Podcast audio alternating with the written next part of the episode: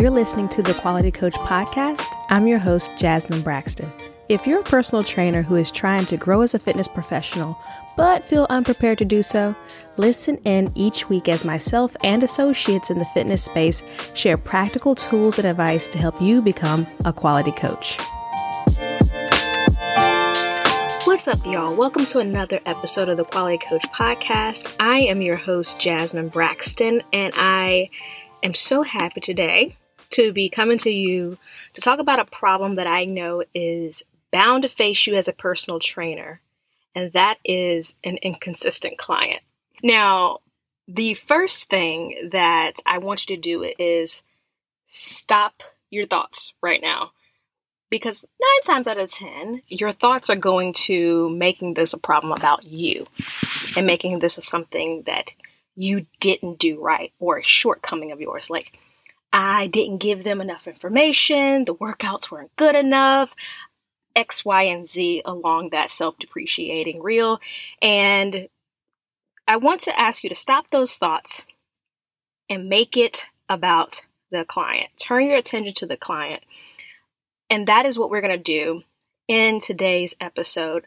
Um, just a forewarning that I want to introduce this whole discussion as a two part discussion. Um, handling an inconsistent client, in my opinion, and my experience, is a two part approach. And in today's episode, we are going to talk about the first part of this approach, which is addressing the client's mental and emotional state or their mental emotional um, process when it comes to their inconsistencies. So, as I mentioned before, personal trainers often make an inconsistent client their problem when a lot of times there are things going on with the client that you are completely oblivious to, and it is the direct cause for why a client might not be showing up or at least not mentally being present when they are in session with you. So today I have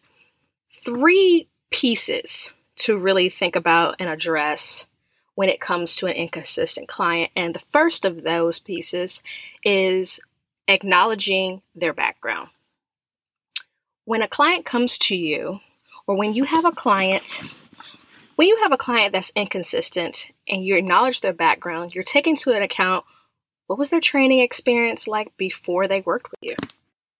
Were they a yo yo exerciser? Were they into fad diets? Did they have an experience where they fed BS fitness advice from a fitness influencer?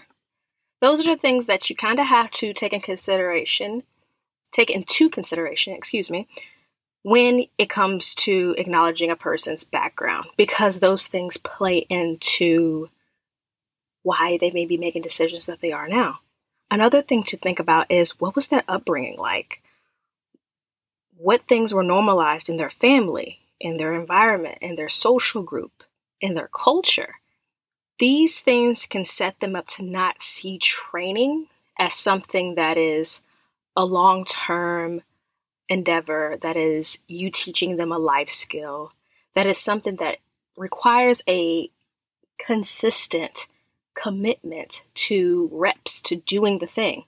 So when you slow down and take the time to acknowledge this background, it can give you insight into how you can approach the issue of them being inconsistent. A second thing that you can do is understand their habits. Ask yourself the question how do I get people to do what I want? I've found that one of the best ways to figure this out is for you to actually do a quiz with them, specifically the Four Tendencies quiz. Um, if you've never heard of the Four Tendencies, it is a framework that was developed by Gretchen Rubin. And essentially, the four tendencies explain why we act and why we don't act on things that we care about specifically, like in our jobs, in your case, uh, exercise, healthy eating, relationships, commitments to other folks, etc. There's a long list. Our tendencies explain why we act on those things or why we don't. Um, the four tendencies are an upholder, a questioner, an obliger, and a rebel. I personally myself am a questioner. I ask a million questions to get myself down to a rabbit hole. And knowing my tendency actually helps me to avoid going to a place where I get nothing done because I just endlessly want to know why, why, why, and why. And so, with that in mind, knowing a client's tendency gives you huge insight into what motivates your clients and what habits really help them to be more present, to be more involved. And it also gives you ideas about strategies you can use to help them do what they said they want to do, what they showed up and hired you to help them do. Right? And lastly, the last thing you can do as far as the mental and emotional side of approaching a client who's inconsistent is be aware of their home and work life. There is a statistic that says that 84% of Americans hate their job. I'm pretty certain that you have a few of those 84%. I, I will dare to go there and say that. So keep that in mind when you have a client who is showing up to work with you. They are bringing stresses and thoughts and anxieties from work to you to the session and you cannot disregard those things when they're standing there in front of you you cannot pretend like oh that's out of my my little category here so therefore i'm not going to talk about that. I'm not going to get into their business air quotes getting to their business because you're almost obligated to get into their business especially if you see that they're being inconsistent with something that they said yes to. So understanding that anxiety that they may be bringing with them and not feeling like you have to solve that problem for them, but give them space, whole space for them to process maybe what they're bringing from work or not be so, I guess, unyielding to them when they're in session, when work is really just breathing down their neck as far as stress is concerned.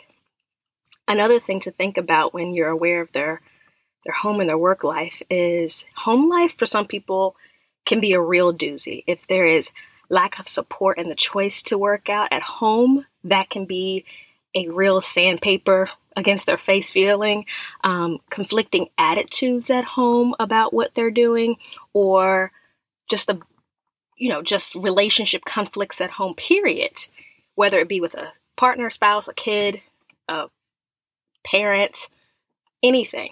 Their home could be an environment that works against them. For instance, if someone doesn't know how to cook, so therefore their kitchen's not set up to facilitate them eating well or preparing healthier meals for themselves. Um, another thing could be a lack of skills and self appreciating habits like how to wind down after work that isn't self sabotaging, like going and downing a whole bottle of wine. These are all things that you need to be aware of related to their home and work life that could be making them inconsistent in their training with you. Do you see how these dots connect? So, how do these three points, how do these things help you handle the inconsistent client? the the understanding of acknowledging their background, understanding their habits, being aware of their home life and their work life.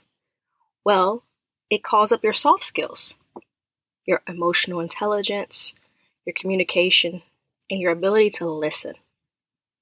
When you use these things, when you approach from a place of wanting to get to the root of their thinking, and you take the bass out of your voice and the blame out of your voice, or you stop thinking that it's just about you and you ask them questions to help figure out well, what's going on in their head and their life that makes them inconsistent with the intention to work with them together as a team member to help them become more consistent. That is how these things help you. That is how you handle the client. This is not necessarily changing anything other than those soft skills that I mentioned, changing what you notice about them, their emotions, how you communicate with them, how you keep an open line for them to talk to you, and more importantly than anything, shutting your mouth and listening to them. Because they will pretty much tell you everything that is a hindrance if you just give them the space and listen. So, today we covered the mental, emotional side of approaching an inconsistent client. In our next episode, we'll do part two, where we're talking about handling more practical aspects around programming to help a client be more consistent. If you haven't done it already, please rate and share this podcast with someone that you think will like it. I appreciate you so much. Bye, y'all. Do you find designing training programs for your clients to be overwhelming?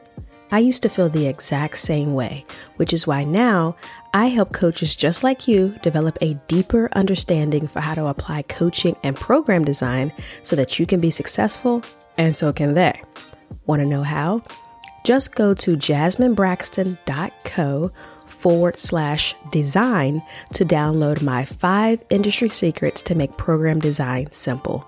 Again, that's jasminebraxton.co forward slash design to get your free copy now. You're welcome.